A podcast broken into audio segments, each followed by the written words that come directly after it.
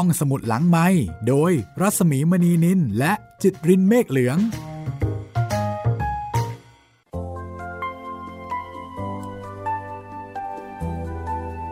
สวัสดีค่ะคุณผู้ฟังคะต้อนรับคุณผู้ฟังเข้าสู่รายการห้องสมุดหลังไม้กับวันนี้วันที่เราจะเริ่ม ติดตามพลอย ไปในสี่แผ่นดินติดตามไปในโลกของพลอยนะคะ จากบทประพันธ์ชิ้นเยี่ยมของหม่อมราชวงศ์คึกฤทธิ์ปราโมทที่เมื่อวานนี้ดิฉันได้เกริ่นไปแล้วนะคะ จากข้อเขียน ที่มีคนเขียนถึง4แผ่นดินในแง่มุมต่างๆ รวมไปถึงบทนำจากผู้ประพันธ์เอง เกริ่นเป็นน้ำจิ้ม หรือว่าเป็นออเดิร์ฟนะคะ เรียกน้ำย่อย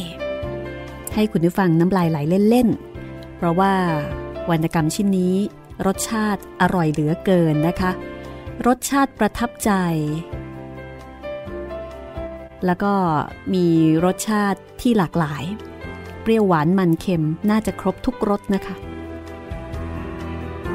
แล้วก็น่าจะเป็นเรื่องที่หลายคนแม้ว่าจะอ่านแล้ว แต่ก็ยินดีที่จะอ่านอีก ดูอีก ฟังอีกเป็นเรื่องที่ห้องสมุดหลังใหม่ได้รับการเรียกร้องมามากที่สุดอีกเรื่องหนึ่ง วันนี้ละค่ะ เราจะเริ่มเดินทางเข้าไปในโลกของพลอยนะคะ โดยเริ่มจากแผ่นดินที่หนึ่งติดตามตั้งแต่พลอยยังเป็นเด็กน้อยตัวเล็กๆ อายุได้เพียง 10 ขวบ และเราก็จะติดตามไปกับโลกของพลอย ชีวิตของพลอย ที่ร้อยเรียง เหตุการณ์ เรื่องราวต่างๆ ที่เกิดขึ้นกับสังคมไทย ตั้งแต่สมัยรัชกาลที่ 5 จนกระทั่งถึงแผ่นดินสุดท้ายในชีวิตของพลอย ในสมัยรุ่นเกล้ารัชกาลที่ 8 ชีวิตของพลอยทั้งสี่แผ่นดิน ผ่านร้อนผ่านหนาว ผ่านสุข ผ่านทุกข์ ผ่านสมหวัง ผ่านผิดหวัง ผ่านรักผ่านชัง หลากหลายความรู้สึก ชีวิตของทุกคนนะคะ ก็คงจะผ่านอะไรต่อมีอะไรมามากมายเช่นกัน เพียงแต่ว่าเราอาจจะไม่ได้เห็นเรื่องราวมากถึงสี่แผ่นดิน เช่นชีวิตของพลอย แม่พลอยไม่มีตัวตนจริง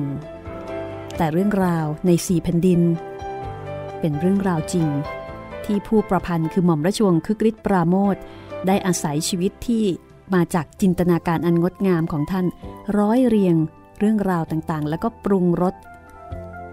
ที่มีเสน่ห์และก็ชวนติดตาม พร้อมแล้วหรือยังคะ ถ้าพร้อมแล้ว เราจะเริ่มกันที่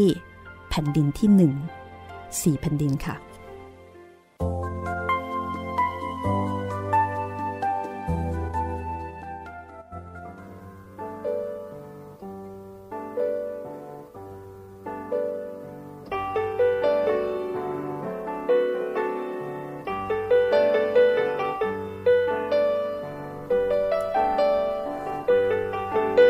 สีแผ่นดินเปิดฉาก ตอนที่พลอย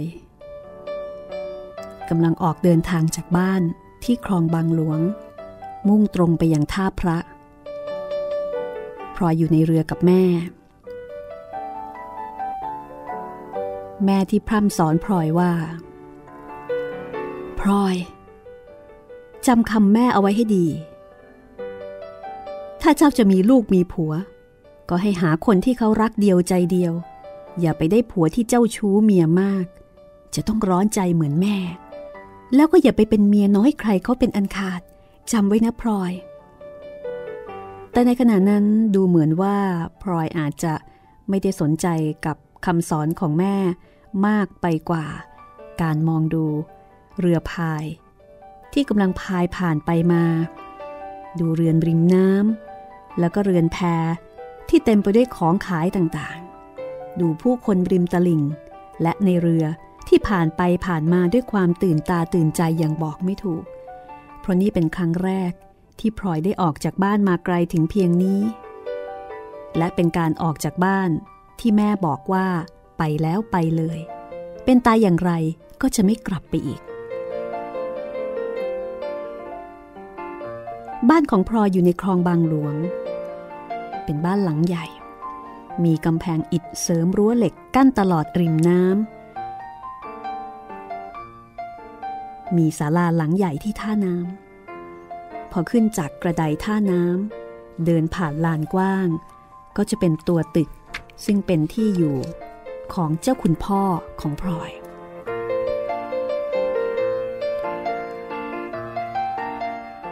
บ้านของพลอยนั้นเรียกได้ว่า เป็นตึกที่ทันสมัยหลังหนึ่งทีเดียวสำหรับในช่วงระยะเวลา ระหว่างปี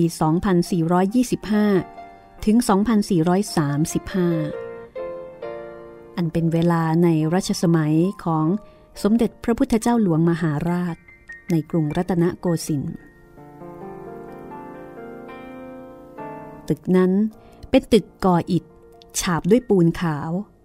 หลังคามุงกระเบื้องจีนเป็นลูกฟูก หน้าตึกเป็นบันไดขึ้นสองข้างมาบรรจบกัน ตรงกลางเป็นชาลาย่อมย่อม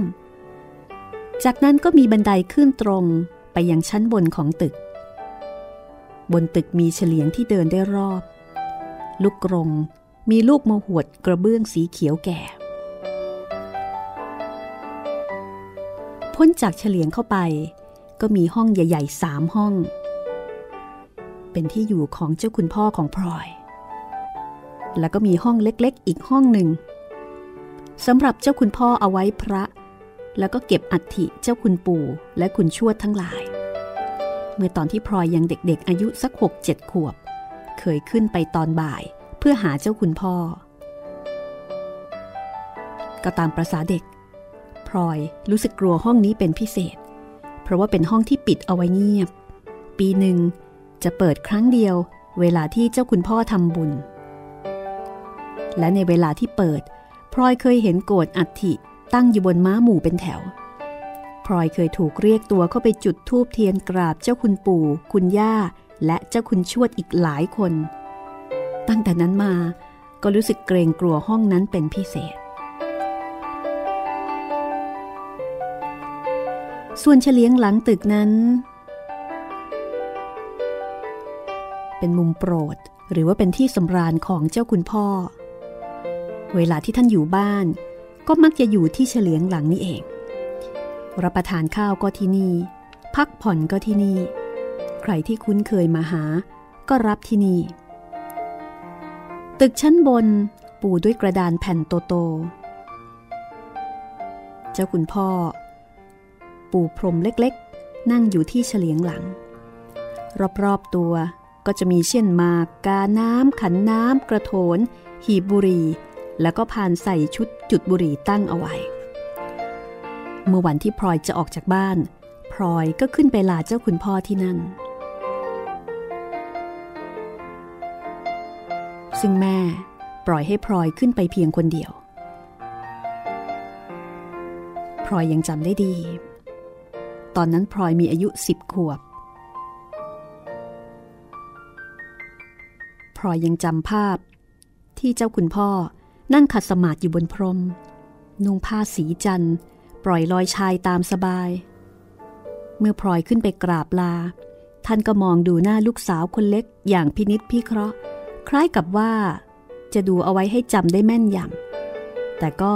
มิได้ปริปากพูดจาทักทาย หรือว่าห้ามปราม ได้แต่มองหน้าพลอย จนพลอยคลานกลับลงมา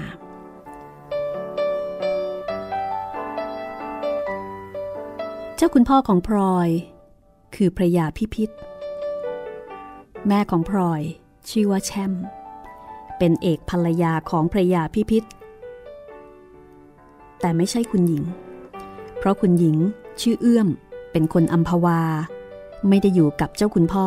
แต่กลับไปอยู่บ้านเดิมตั้งแต่ก่อนพลอยเกิด เหลืออยู่แต่บุตรของคุณหญิงในบ้านสามคน นั่นก็คือคุณอุ่น พี่สาวใหญ่อายุ 19 คุณชิด พี่ชายคนรองอายุ 16 แล้วก็คุณเชย พี่สาวคนเล็กที่แก่กว่าพลอยสองปี พลอยมีพี่ชายร่วมมารดาอีกหนึ่งคน อายุแก่กว่าพลอยร่วมปีเศษ ชื่อพ่อเพิ่ม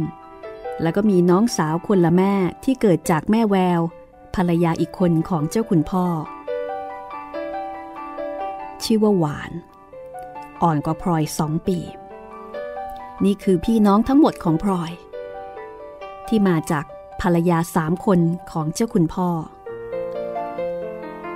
ในบรรดาพี่น้องเหล่านี้ นอกจากพ่อเพิ่ม ที่เป็นพี่ร่วมท้องพลอยคุ้นเคยกับคุณเชยเป็นพิเศษ เพราะว่าอายุรุ่นราวคราวเดียวกัน คุณเชยเป็นเด็กที่ชอบเล่นป่ายปีนไปในที่ต่างๆ ซึ่งถูกกับนิสัยของพลอย ส่วนกับคุณอุ่นพี่สาวคนใหญ่นั้น เป็นผู้ใหญ่ที่น่าเกรงขามสำหรับพลอย คุณอุ่นอยู่บนตึก ร่วมกับเจ้าคุณพ่อในห้องใหญ่อีกห้องหนึ่งซึ่งเป็นห้องเก็บเครื่องเงินเครื่องทอง ที่คุณอุ่นจะเป็นผู้ถือกุญแจแต่ผู้เดียว การจับใจใช้สอยทุกอย่างในบ้าน คุณอุ่นก็เป็นผู้ดูแลทั้งสิ้น เป็นลูกสาวคนโตที่เจ้าคุณพ่อไว้ใจ ส่วนแม่ของพลอย ซึ่งคนทั้งบ้านเรียกว่าแม่แช่มนั้น เจ้าคุณพ่อปลูกเรือนฝากระดานห้าห้องให้อยู่อีกหลังหนึ่งใกล้ๆ กับตัวตึกในบริเวณบ้าน มีสำรับส่งต่างหากจากโรงครัว กินกันสามคนแม่ลูก กินเสร็จก็จะมีบ่าวชื่อว่านางพิษนางพิษนี่ เป็นบ่าว ซึ่ง แม่ช่วยเอามาไว้ใช้ มีค่าตัว 12 ตำลึง เป็นผู้กินเหลือ แล้วก็ล้างถ้วยล้างชาม ปัดกวาดบ้าน ปูที่หลับปัดที่นอน ตลอดจนซักผ้าที่เรือนแม่ก็เป็นหน้าที่ของนางพิษทั้งสิ้น พี่ของพลอยอีกสองคนคือคุณชิดและพ่อเพิ่มนั้นพลอยเกือบจะไม่รู้จักเอาซะเลย คุณชิดณเวลานั้น กำลังเป็นหนุ่มเต็มตัวอายุ 16 บางทีพลอยเคยเห็นคุณชิดตอนเย็นๆ นุ่งผ้าสีใส่เสื้อกระบอกแพรเลี่ยน หวีผมใส่น้ำมันแปร่ ติดยาแก้ปวดหัวทั้งสองขมับ ตามธรรมเนียมหนุ่มๆ สมัยนั้น เดินไปเดินมาอยู่แถวศาลาท่าน้ำพอพรบค่ำคุณชิดก็จะแอบลงเรือข้ามฟากไปเที่ยวกับทนายหนุ่มๆ ของเจ้าคุณพ่อ ครั้งหนึ่ง คุณชิดหายไปหลายวัน พอกลับมาก็เกิดเรื่องใหญ่ เพราะว่าเจ้าคุณพ่อมัดมือเคี่ยนที่หน้าตึก ทั้งคุณชิดและทนาย ร้องกันลั่นบ้านไปหมด พลอยไปแอบดูอยู่หลังพุ่มต้นแก้วรอบตึกกับคุณเฉย คุณเฉยผู้ซึ่งดีใจที่พี่ชายถูกเคี่ยน แล้วก็ปรารบกับพลอยว่าสมน้ำหน้า อีกครั้งหนึ่งพลอยเห็นคุณชิด เจ็บผอมแห้ง นอนแบบอยู่ที่เรือนที่เธออยู่กับบ่าวหนุ่มๆรุ่นเดียวกัน แล้วก็เห็นบ่าวต้มยาต้มให้กินเป็นหลายหม้อ คุณเชยแอบมากระซิบบอกพลอยว่า แม่พลอย ฉันบอกอะไรให้ อย่าพูดไปนะ คุณชิดเป็นโรคบุรุษ ขืนพูดไป ฉันโกรธแม่พลอยจริง ๆ ด้วย อันนี้คือคุณชิด พี่ชายต่างแม่ซึ่งเป็นลูกเมียหลวงหรือว่าเมียเอก ส่วนพ่อเพิ่มพี่ชายแท้ๆของพลอยนั้น ก็ค่อนข้างจะสวามิภักดิ์กับคุณชิดมากกว่าพี่น้องคนอื่นๆ แต่พ่อเพิ่มก็ต้องแอบไปมาหาสู่ไม่ให้แม่เห็น เพราะถ้าแม่รู้ว่าพ่อเพิ่มเนี่ยไปคบกับคุณชิด แม่ก็จะเคี่ยนเอา ในขณะที่หวาน น้องคนละแม่ ลูกแม่แวว ซึ่งเป็นภรรยาอีกคนหนึ่งของเจ้าคุณพ่อนั้น ยังเด็กเกินไปกว่าที่พลอยจะสนใจ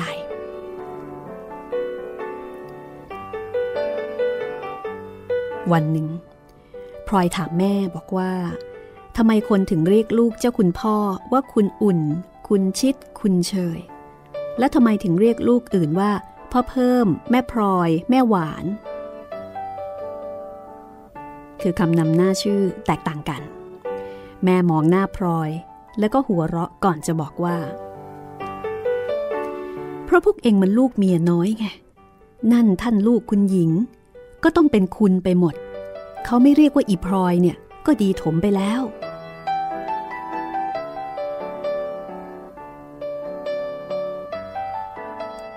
ตั้งแต่พลอยจำความได้ จนถึงอายุสิบขวบพลอยมีความรู้สึกว่า แม่และคุณอุ่นพี่สาวใหญ่ มีเรื่องตึงๆกันอยู่เสมอคือไม่ค่อยถูกกัน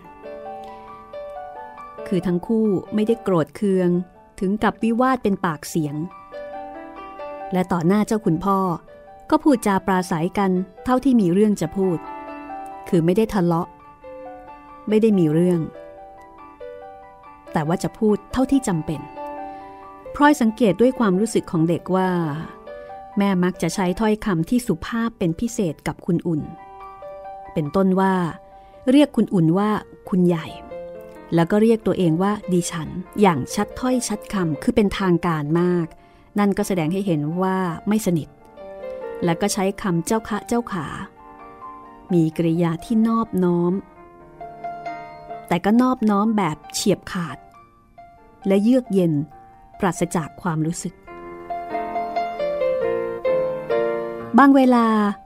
แม่ก็แสดงความในใจให้พลอยเห็นว่า แม่ได้รับความกดดัน แล้วก็คับข้องใจอยู่เป็นนิด เนื่องจากฐานะแม่บ้าน และการเป็นผู้บังคับบัญชาของคุณอุ่น ผู้ซึ่งแม่ถือว่า เป็นเพียงลูกของเจ้าคุณ แต่ตัวแม่เองนั้นเป็นเมีย แต่ว่า ท่านเจ้าคุณ ซึ่งเป็นพ่อของพลอย กลับเชื่อฟัง แล้วก็ยกหน้าที่ดูแลบ้าน ให้คุณอุ่นซึ่งเป็นลูกสาวปกครองโดยเด็ดขาด คือถ้าโดยหน้าที่จริง ๆ ภรรยา ก็ควรจะเป็นผู้ดูแลบ้าน แต่ว่าในกรณีนี้ ยกให้ลูกสาว ซึ่งเป็นลูกสาวคนโต ของเมียหลวงเป็นคนดูแล ในขณะที่แม่ของพลอย คือแม่ของพลอยเนี่ยถึงแม้ว่าจะ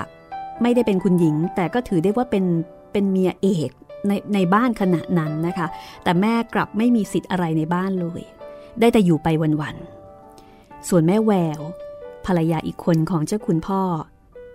เป็นคนที่สนิทสนมกับคุณอุ่นอย่างมากมาย อยู่ด้วยกันได้วันยังค่ำเกือบจะไม่คลาดจากกันนะคะ แม่แววแก่กว่าคุณอุ่นเพียง4ี่ห้าปี แล้วก็เคยเป็นต้นห้องของคุณอุ่นมาก่อน แม่บอกพลอยว่าคุณอุ่นนี่แหละ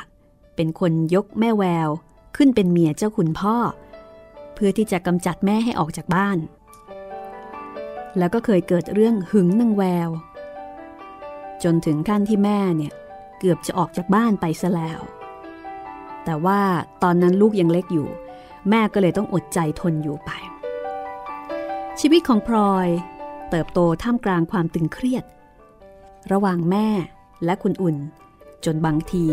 พลอยรู้สึกกลัวทั้งสองฝ่าย ไม่อยากจะเข้าใกล้ใคร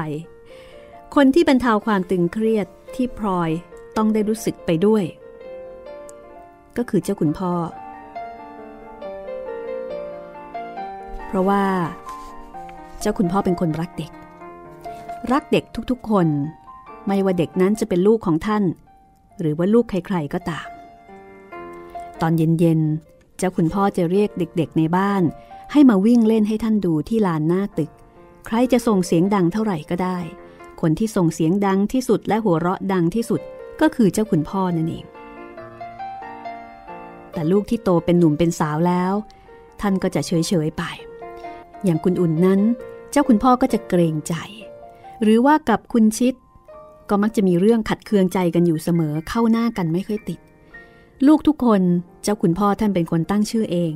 แล้วก็ตั้งชื่อเรียกเป็นพยางเดียว ง่ายๆ พลอยเคยได้ยินเจ้าคุณพ่อหัวเราะเยาะเพื่อนฝูงขุนนางบางคน ที่ตั้งชื่อลูกยาวๆ บอกว่าทำเทียมเจ้าเทียมนาย จันไรจะกิน อย่างที่บ้านพระพิพัฒน์ใกล้ๆกัน ตั้งชื่อลูกคล้องจองกันเป็นจังหวะว่า เพนพิสมัย ใสสุคนทรสสดสรานจิต สนิทสเสน่หา เจ้าคุณพ่อเคยเอามาร้องให้แม่ฟังเป็นจังหวะ แล้วบอกว่าดังเหมือนเพลงแขกเจ้าเซน ก่อนที่พลอยจะออกจากบ้านพลอยสังเกตเห็นความตึงเครียดระหว่างแม่กับคุณอุ่นมีมากกว่าปกติ คือปกติก็ตึงเครียดอยู่แล้วแต่คราวนี้นี่ ตึงเครียดกว่าปกติ แล้วก็ในบรรดาบ่าวสาวๆที่คุณอุ่นมีอยู่หลายคนนั้น มีอยู่คนหนึ่งชื่อเยื้อน หน้าตาดีกว่าเพื่อน แม่บอกกับพลอยว่า คุณใหญ่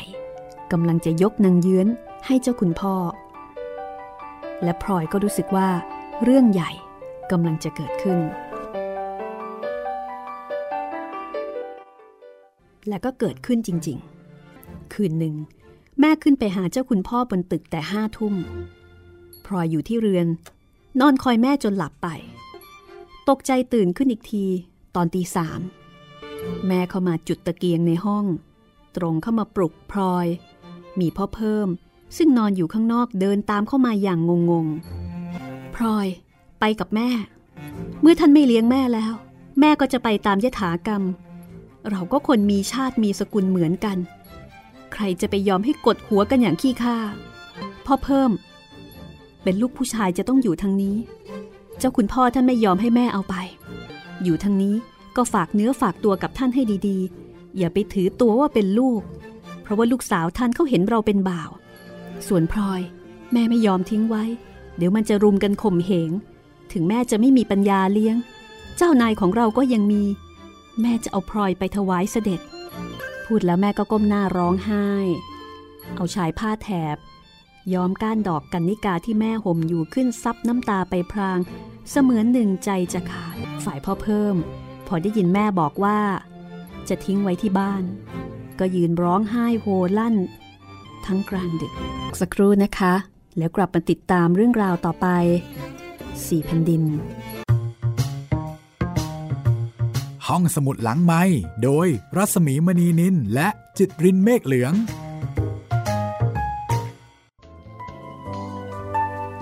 เป็นยังไงบ้างคะสำหรับสีแผ่นดินตอนแรก กับชีวิตของพลอย ที่ย้อนไปเมื่อสมัยอายุสิบขวบ ถูกแม่ปลุกขึ้นมากลางดึก เพื่อที่จะบอกว่าจะต้องออกจากบ้านแล้ว ทนอยู่ต่อไปไม่ไหวพลอยจะต้องไปกับแม่ ในขณะที่พี่ชายคือพ่อเพิ่ม แม่จะทิ้งเอาไว้ที่นี่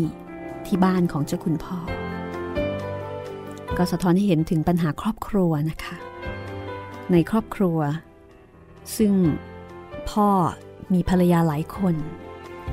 ภรรยาคนไหนที่ทนไม่ได้ ก็ต้องเป็นฝ่ายไปล่ะค่ะ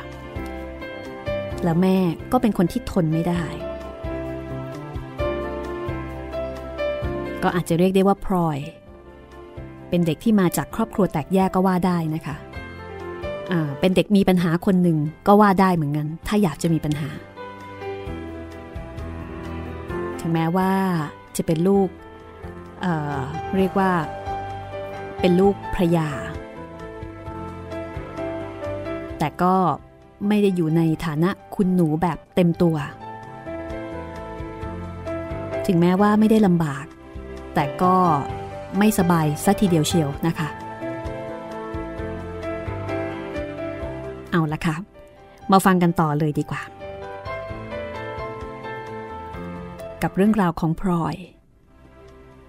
ในสีแผ่นดิน แผ่นดินที่หนึ่งบทที่หนึ่งค่ะ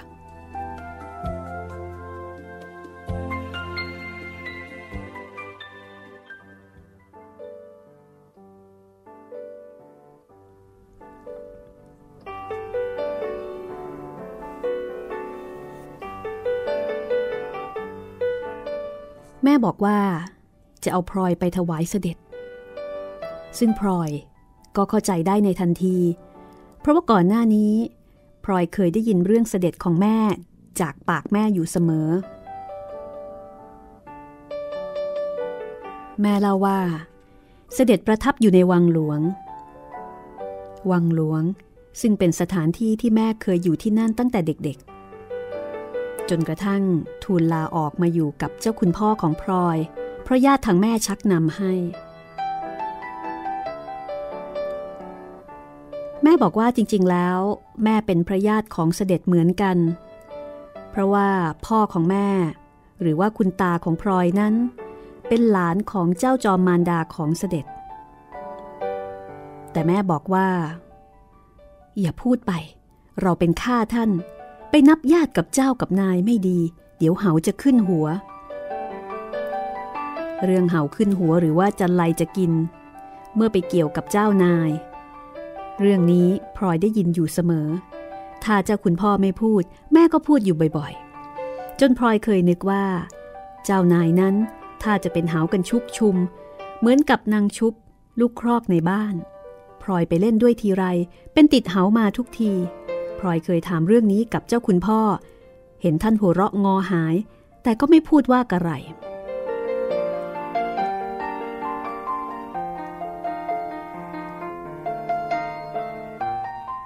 เรื่องที่จะพาพลอยไปฝากเสด็จนั้น แม่เคยบอกว่า ถ้าพลอยโตขึ้นอีกสักหน่อย ก็จะส่งตัวไปถวาย แม่เคยขออนุญาตเจ้าคุณพ่อแล้วในเรื่องนี้ ซึ่งท่านก็ไม่ขัดข้อง บอกว่า ดีเหมือนกัน เด็กมันจะได้มีความรู้ แต่ท่านก็ขอผัดว่า อย่าเพิ่งส่งไป เพราะท่านไม่มีลูกเล็กๆ จะเล่นด้วย ฉะนั้นพอแม่เอ่ยปากว่า จะพาตัวไปถวายเสด็จ พลอยก็เข้าใจในทันที แต่โดยที่เห็นแม่ร้องไห้มาก และพ่อเพิ่มก็ส่งเสียงดังลั่น พลอยก็ได้แต่นั่งตกตะลึงดู จะพูดจะจาอย่างไรก็นึกไม่ออก อแม่เห็นพ่อเพิ่มร้องไห้ก็ดึงตัวมากอดไว้ แล้วกระซิบปลอบโยนเบาๆ ตัวแม่เองก็หยุดร้องไห้ลงบ้าง เพราะกลัวพ่อเพิ่มจะเอะอะไปกันใหญ่ พอพ่อเพิ่มสงบลงบ้างแล้ว แม่ก็ใช้ให้ไปตามนางพิษมาช่วยเก็บของ คืนนั้นทั้งคืน แม่เก็บของอยู่กับนางพิษ พอรุ่งสาง แม่ก็ให้นางพิษขนของไปไว้ที่ศาลาท่าน้ำ และให้ไปตามเรือมาลำหนึ่ง และแม่ก็จับพลอยล้างหน้ากล้าวจุก แต่งตัวเตรียมไว้ตั้งแต่ก่อนรุ่ง และให้นั่งคอยอยู่ที่เฉลียงหน้าเรือน ระหว่างที่คอยอยู่นั่นเองพลอยได้ยินเสียงใครเรียกเบาๆที่ข้างเรือน พอชะโงกหน้าออกไปดู ก็เห็นคุณเชยมายืนหน้าตื่นๆอยู่ โดยในมือของคุณเชย ถือห่ออะไรห่อหนึ่งแม่พลอย อย่าเอะอะไป ลงมานี่เดี๋ยวพลอยเหลือบไปดู เห็นแม่ยังวุ่นอยู่ในเรือน ก็ค่อยๆยย่องลงบันได แล้วก็เดินไปหาคุณเชย นี่ แม่พลอยจะไปจริง ๆ เหรอ คุณอุ่นบอกฉันเมื่อกี้นี้เอง แต่ฉันยังไม่เชื่อพลอยเห็นหน้าคุณเฉยซีดๆ นึกถึงที่เคยวิ่งเล่นกันอยู่ทุกวันก็ตื้นตันใจ ได้แต่พยักหน้าตอบรับ คุณเฉยดึงตัวพลอยเข้าไปที่ใต้ถุนเรือน มือที่กำแขนพลอยนั้น เย็นเฉียบทีเดียว พอเห็นพลอยพยักหน้ารับคำน้ำตาเม็ดโตๆก็ร่วงมาจากในตาของคุณเชย โธ่แม่พลอย แม่พลอยไปซะแล้ว แล้วฉันจะเล่นกับใครล่ะ แม่พลอยอย่าลืมฉันนะ คุณเชยพูดซ้ำๆซักๆอยู่หลายหน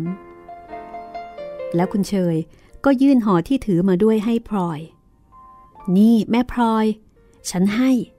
จันอับ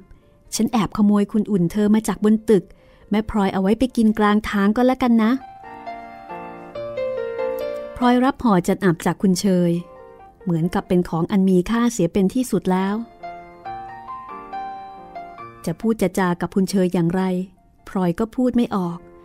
เพราะว่าตีบตันไปด้วยความรู้สึก มองดูหน้าคุณเชยก็เห็นพร่าไปหมด เพราะในตานั้นมีน้ำตาไหลล้นมากรบอยู่ พอดีเสียงแม่เรียกชื่อพลอยเบาๆสองสามครั้งบนเรือน พลอยก็ได้โอกาสสะบัดแขนหลุดจากมือคุณเชย รีบหันหลังให้แล้วก็วิ่งหนีกลับขึ้นเรือนไปหาแม่ พลอยมานี่พลอยรีบเข้าไปนั่งข้าง ๆ แม่ ตอนนี้แม่เก็บของเสร็จเรียบร้อยแล้ว ของใช้ต่างๆก็เป็นพวกถ้วยโถโอชาม แม่ถือว่าเป็นของบ้านนี้ ก็เก็บรวบรวมเอาไว้ต่างหากที่หนึ่ง แม่เก็บแต่เสื้อผ้าข้าวของจุกจุกจิกจิกส่วนตัวของแม่ ใส่หีบไม้บุหนังสีดำเป็นลายทองรูปหงลายมังกรสองใบ ส่วนผ้าผ่อนของพลอยนั้น แม่รวบรวมใส่หีบชนิดเดียวกันแต่สีแดง ใบย่อมกว่าอีกใบหนึ่ง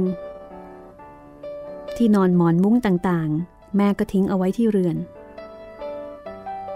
เพื่อให้พ่อเพิ่มได้ใช้ต่อไป ตัวแม่เองก็จะไปหาเอาข้างหน้าพลอยเห็นข้าวของที่เคยใช้ร่วมกันอยู่ทุกวัน ถูกแบ่งสรรปันส่วนก็ยิ่งมีความรู้สึกมากขึ้น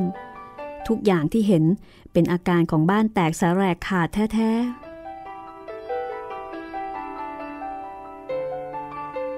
น้ำตาที่อยู่ในลูกตา ก็ค่อยๆ หลั่งไหลออกมา จะห้ามเท่าไหร่ก็ไม่หยุด แม่เอาผ้าเช็ดน้ำตาให้พลอย เหลือเห็นห่อของที่พลอยถืออยู่ในมือ ก็ถามขึ้นว่า พลอย นั่นห่ออะไรนี่ยลูก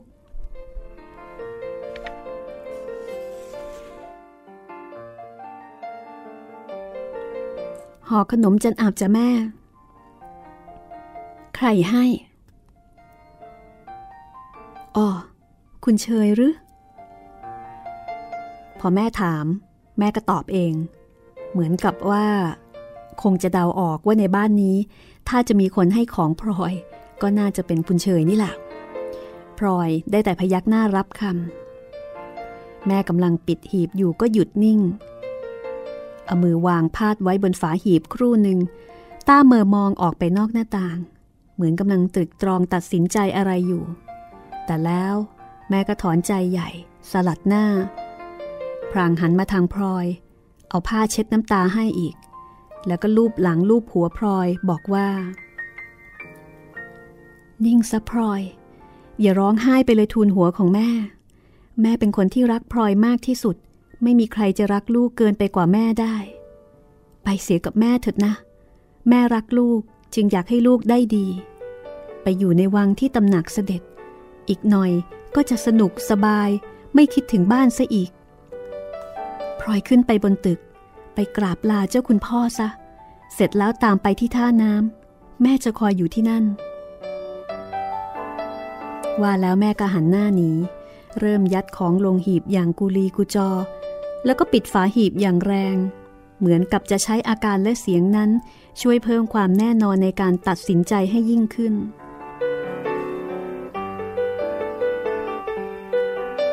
พลอยก็ค่อยๆยย่องออกมาจากห้อง เดินผ่านเฉลียงบันไดช้าๆ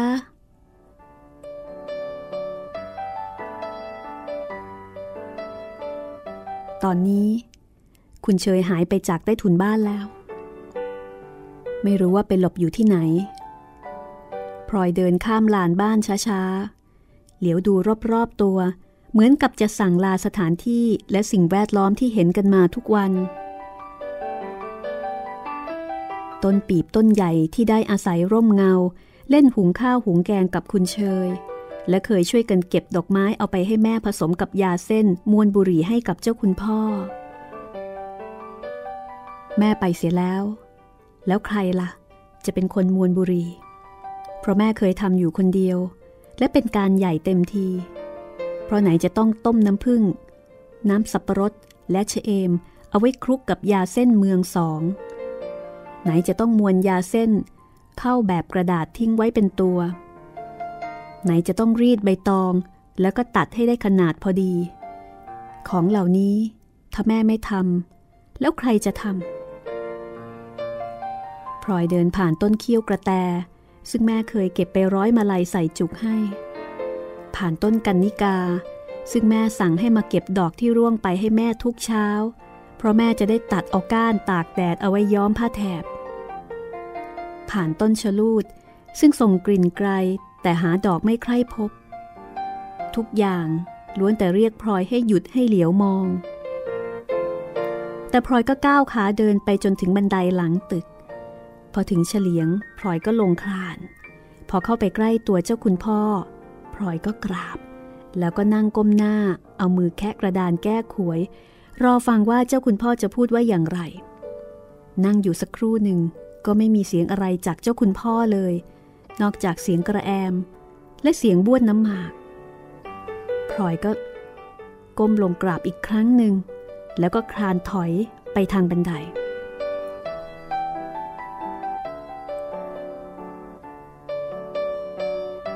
พลอย เสียงคุณอุ่นเรียกออกมาจากในห้อง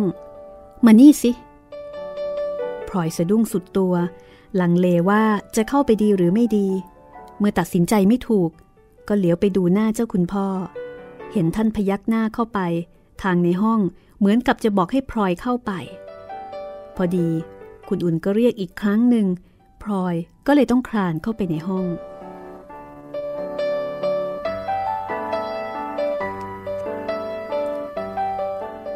ห้องคุณอุ่นนั้น มืดครึ้มอยู่เป็นประจำ เพราะว่าคุณอุ่นไม่ชอบแสงแดด เธอบอกว่าจะทำให้ผิวเสีย ห้องนั้นอบอวนไปได้วยกลิ่นอบกลิ่นร่ำ ฝาผนังสามด้าน มีตู้วางเรียงไว้หลายใบ ในตู้บรรจุเครื่องเงินและเครื่องถมเป็นอันมาก มีกำปั้นเหล็กวางอยู่อีกหลายใบในเงามืด บรรจุเครื่องเพชรเครื่องทองที่คุณอุ่นถือกุญแจอยู่แต่ผู้เดียว คุณอุ่นนั่งอยู่กลางห้อง มีเชิ้นหมากเงินกระโถนเงินวางอยู่ใกล้ๆ วันนั้นเป็นวันพุธ คุณอุ่นนุ่งผ้าลายเขียวขัดเป็นมันแข็งกลาง ห่มผ้าแถบสีจำปาแก่ คุณอุ่นเป็นคนมีระเบียบ การแต่งตัวแต่ละวันนั้น จะเป็นไปด้วยความเรียบร้อยเป็นอย่างยิ่ง คุณอุ่นหวีผมที่ใส่น้ำมันเอาไว้อย่างเรียบร้อยไม่มีกระดิก ที่ไรผมก็กันไว้อย่างเรียบร้อยพอเห็นพลอยคลานเข้ามา คุณอุ่นก็หยิบตลับงาใส่ขี้ผึ้งสีปากเมื่อเปิดเอาขี้ผึ้งพังแผวขึ้นสี แล้วก็ถามว่า จะไปกับแม่หรือ แม่ตัวดีพลอยนิ่งเงียบก้มหน้ามองกระดานไม่กระดุกกระดิก รู้สึกเย็นหนาวตามเนื้อตัวขึ้นมาอย่างบอกไม่ถูก ถ้าจะไปแล้วก็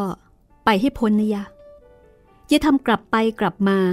จะเสียรัศมีแม่ผู้ดีแปดสแรกพลอยก็นิ่งเงียบอีก เพราะถึงจะตอบก็ไม่รู้จะตอบอย่างไรถูก ไป ไปให้พ้นนางคนนี้ลูกแม่ ลูกเสือลูกตะเข้เลี้ยงไม่ได้ นี่คือคำอำลาของคุณอุ่นพลอยก้มตัวลงไหวแล้วก็รีบคลานออกจากห้อง ใจพลอยนั้น อยากจะรีบไปเสียให้พ้น พอลงจากตึกได้ก็วิ่งตรงไปยังท่าน้ำที่แม่คอยอยู่กับนางพิษ โดยมีพ่อเพิ่ม ยืนกอดเสาศาลาร้องไห้กระซิกกระซิกอยู่ เมื่อพลอยมาถึงท่าน้ำแม่ก็ไม่ได้พูดจาไถ่ถามอะไร รีบเร่งให้นางพิษบ่าว พาพลอยเข้าไปในเก๋งเรือ แม่ตรงเข้าไปกอดพ่อเพิ่ม กระซิบสั่งอะไรเบาๆอีกสองสามคำพอเพิ่มสะอื้นถี่เข้าแล้วก็ดังขึ้นกว่าเก่า แล้วแม่ก็รีบลงมาในเรือ สั่งคนแจวให้ออกเรือ เรือนั้นก็เบนหัวออกจากท่า ตอนนั้นเป็นเวลาเช้าน้ำลง พลอยมองออกไปนอกเรือทางบ้าน เห็นแต่เสาศาลาที่ปักอยู่ในน้ำพอเรือออกจากท่ามาไกลอีกเล็กน้อย จึงได้เห็นหลังคาตึกเจ้าคุณพ่อ เห็นรั้วเหล็กกำแพงบ้าน เห็นศาลาท่าน้ำทั้งหลัง แล้วก็เห็นพ่อเพิ่ม ยืนกอดเสาร้องไห้สะอึกสะอื้นอยู่ในท่าเดิม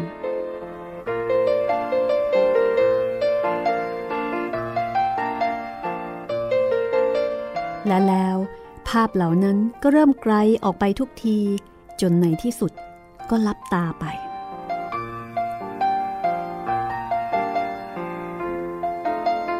จากนั้นก็มีภาพบ้านอื่นๆ ภาพเรือกสวนข้างคลองเข้ามาแทนที่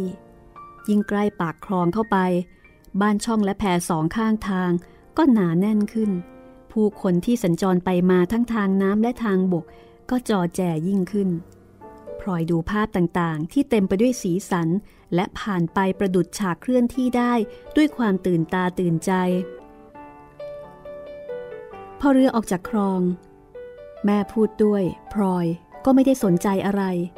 เพราะความรู้สึกตระหนกตกใจที่ได้รับแต่เมื่อคืนตอนดึกที่แม่มาปลุก ความเศร้าสลดใจ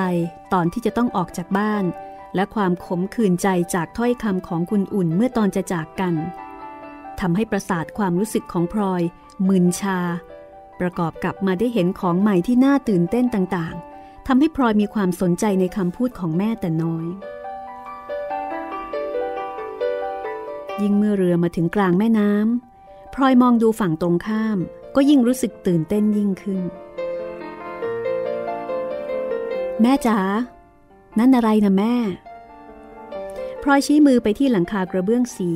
มีช่อฟ้าปิดทองระยิบระยับริมตลิ่งตำหนักแพรไงลูก พลอยไม่เข้าใจว่าตำหนักแพรคืออะไร เป็นของใคร และมีไว้ทำไม เพราะความสนใจและความอยากรู้อยากเห็นนั้นกำลังเปลี่ยนไปโดยเร็ว และยิ่งเพิ่มขึ้นทุกทีพลอยชี้มือข้ามตำหนักแพรไป แล้วถามแม่ว่า แล้วโน้นละจ้ะแม่ ที่ยอดสูงสูงนั่น พระเจดีย์อะไร วัดอะไรหรือจ้าแม่ ใหญ่โตเสียเหลือเกิน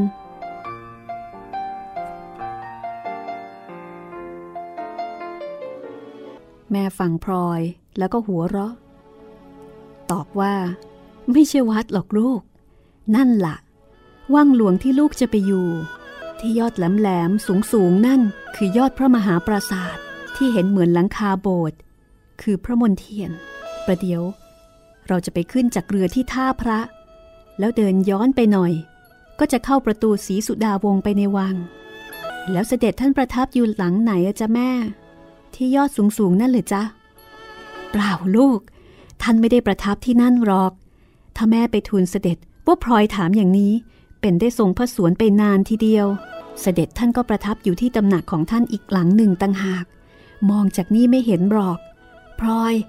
อยากชะโงกจากเรือให้มากนัก เดี๋ยวจะร่วงลงน้ำไป